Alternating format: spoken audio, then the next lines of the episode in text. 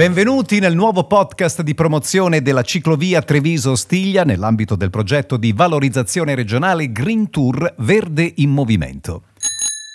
Il podcast che state ascoltando è realizzato da ASI SRL in collaborazione con la Federazione dei Comuni del Campo San Pierese, soggetto gestore della ciclovia e beneficiano di un finanziamento regionale.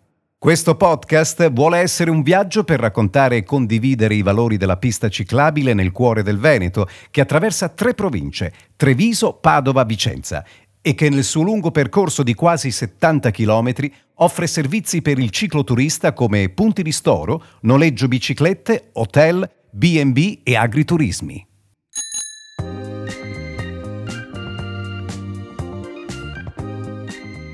Cari Ostigliers, nella quarta puntata del nostro podcast vi accompagneremo alla scoperta delle terre tra Trebaseleghe, Piombino Dese e Loreggia. E allora montiamo in bici e partiamo. Se state pedalando insieme a noi vi sarete accorti di aver passato da poco la linea delle risorgive del fiume Sile.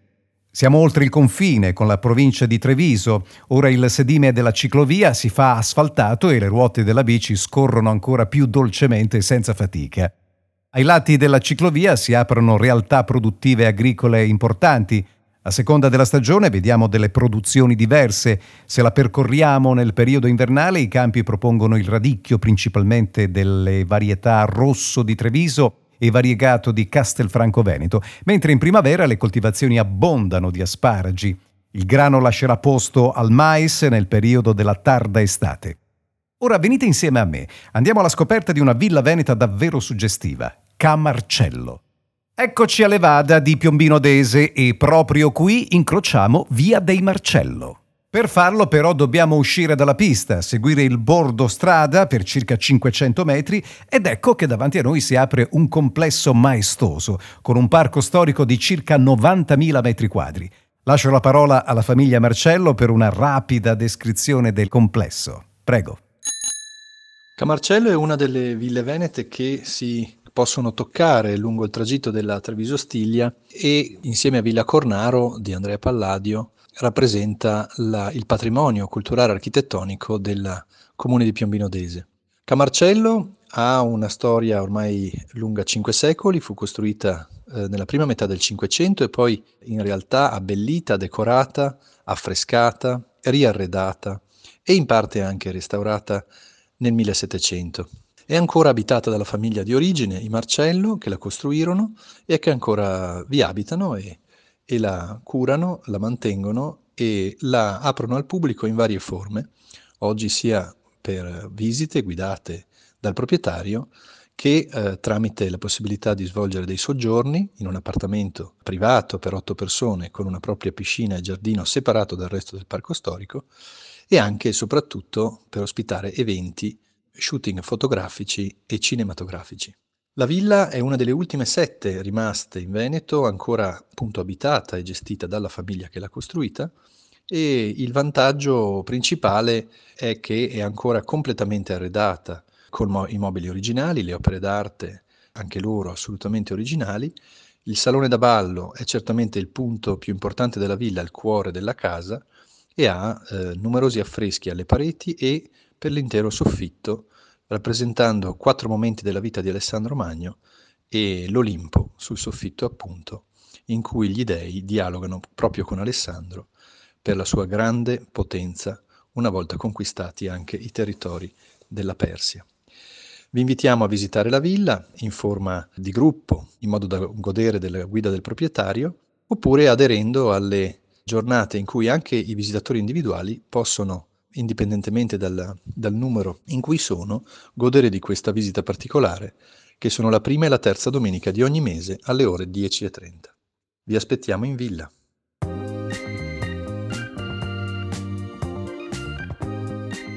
Torniamo in sella, riprendiamo la pista. La visita a Camarcello ci ha messo appetito, vero? Per fortuna possiamo fermarci tra circa due minuti al chilometro 99, dove ci aspetta un vero e proprio bike park con ampio parco esterno.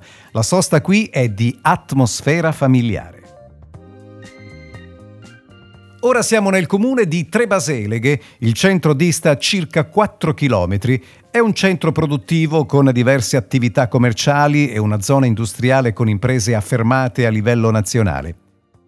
Continuiamo e andiamo a visitare il centro di Piombinodese. Scopriamo insieme una villa che è inserita nel patrimonio UNESCO, Villa Cornaro. Nei giorni in cui abbiamo realizzato il podcast, la villa era chiusa al pubblico per ristrutturazione, ma se volete saperne di più potete sempre chiedere all'ufficio turistico informazioni. Anche questa volta per raggiungere la villa dobbiamo uscire dalla pista, precisamente all'altezza dell'incrocio con via Guglielmo Marconi. Segui poi le indicazioni verso il centro paese. La distanza è di circa un chilometro. Da Piombino Dese a Loreggia il passo è breve. Durante la nostra corsa in bici attraversiamo alcuni caselli e alcune stazioni. Sono delle architetture che ormai abbiamo imparato a conoscere. Appena oltrepassato l'incrocio con via Tolomei, impossibile non notarlo perché c'è una piccola deviazione e un sottopasso, e ripresa la ciclovia, il primo edificio che incontriamo è l'ex piccola stazione di Loreggia. È un edificio in corso di riqualificazione che riporta gli elementi tipici delle architetture ferroviarie, un vero e proprio viaggio nel tempo. Qui ci fermiamo per qualche minuto, anzi, avviciniamoci all'edificio e diamo un'occhiata alle scritte sopra le tre porte. Stanno ad indicare la destinazione d'uso degli spazi, capofermata, sala d'attesa e biglietteria. Alzando lo sguardo si nota il faro in ferro battuto che assicurava una volta l'illuminazione notturna. Come avrai capito, ascoltando la prima puntata del nostro podcast, questa stazione, assieme a quelle di Campodoro e Trebaseleghe, presenta un fabbricato viaggiatori più piccolo delle altre stazioni, dimensionato per la diversa importanza della località servita. Sono inoltre prive del magazzino merci.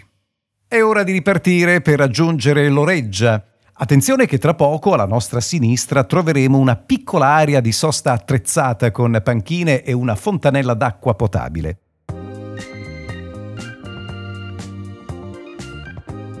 Prima di proseguire alla volta di Campo San Piero, voglio farvi conoscere il centro di Loreggia e per farlo dovrai uscire nuovamente dalla ciclovia per scoprire il volto operoso di questa località. L'etimologia del nome di Loreggia ricorda la via principale del paese, la via Aurelia Copta, un'antica strada romana che congiunse Asolo a Padova. Questa via è il cardo massimo della centuriazione romana a nord di Padova. Nel cuore di Loreggia sorge l'elegante villa Wallenborg, una dimora il cui cuore centrale fu edificato nella prima metà del Quattrocento dalla nobile famiglia padovana dei Polcastro. Le modifiche dei secoli successivi ci propongono una villa dagli spazi davvero molto molto ampi e con un bel giardino di gusto romantico. Nella prima metà dell'Ottocento, in occasione delle nozze tra Girolamo Polcastro con Caterina Querini Stampalia, la dimora prese l'aspetto che ha ancora oggi, un bel palazzo classicheggiante nella parte più occidentale, con ampia facciata a sud verso il giardino all'italiana e l'ala seicentesca addossata al nuovo corpo di fabbrica. Coevo è anche l'intervento dell'architetto Iappelli nel parco. Il nome Wallenborg l'abbiamo citato anche nella prima puntata del nostro podcast, te lo ricordi? Wallenborg infatti è fortemente legato alla costruzione della ferrovia Ostiglia-Treviso. Qui però vogliamo raccontarti un po' di più della sua figura di economista, politico e anche benefattore. La famiglia di Leone Wallenborg, originaria di Francoforte sul Meno, si trasferisce in Italia nella seconda metà del Settecento. Il padre Giuseppe acquista la villa di Loreggia nel 1870. È qui che Leone trascorre gli anni giovanili per poi trasferirsi definitivamente con la sua famiglia. Wallenborg si laurea in giurisprudenza nel 1878 a soli 19 anni con una tesi sull'amministrazione dei comuni. Dopo la laurea si dedica agli studi di economia ed è proprio in questo piccolo borgo che nel 1883 dà vita alla prima cassa rurale di credito cooperativo in Italia. Nata sotto il modello della tedesca Raiffeisen. Nel primo anno i soci erano 32, ma lavorò con il fine di allargare l'esperienza di Loreggia a tutte le campagne italiane. Alla fine del 1887, a soli cinque anni dall'esordio del credito cooperativo, risultavano attive ben 34 casse. Inizia così la carriera politica di Leone Wallenborg, che fu sottosegretario alle finanze nel Ministero nel 1898 e ministro delle finanze nel 1901.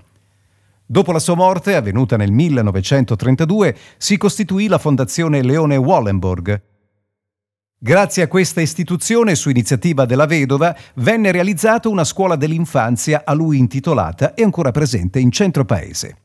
È ora di inforcare le nostre bici. Torniamo sui nostri passi e riprendiamo il sedime della Treviso Ostiglia.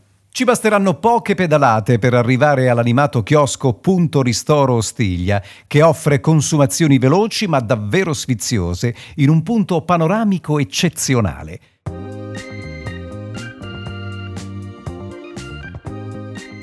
Siamo arrivati ad un punto strategico. Qui la Treviso Ostiglia incontra un'altra pista ciclopedonale, la Asolo Padova.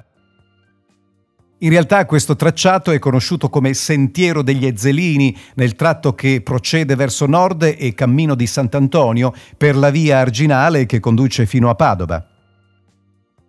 Il fiume che vedi è il Muson dei Sassi. Avviamoci verso Campo San Piero.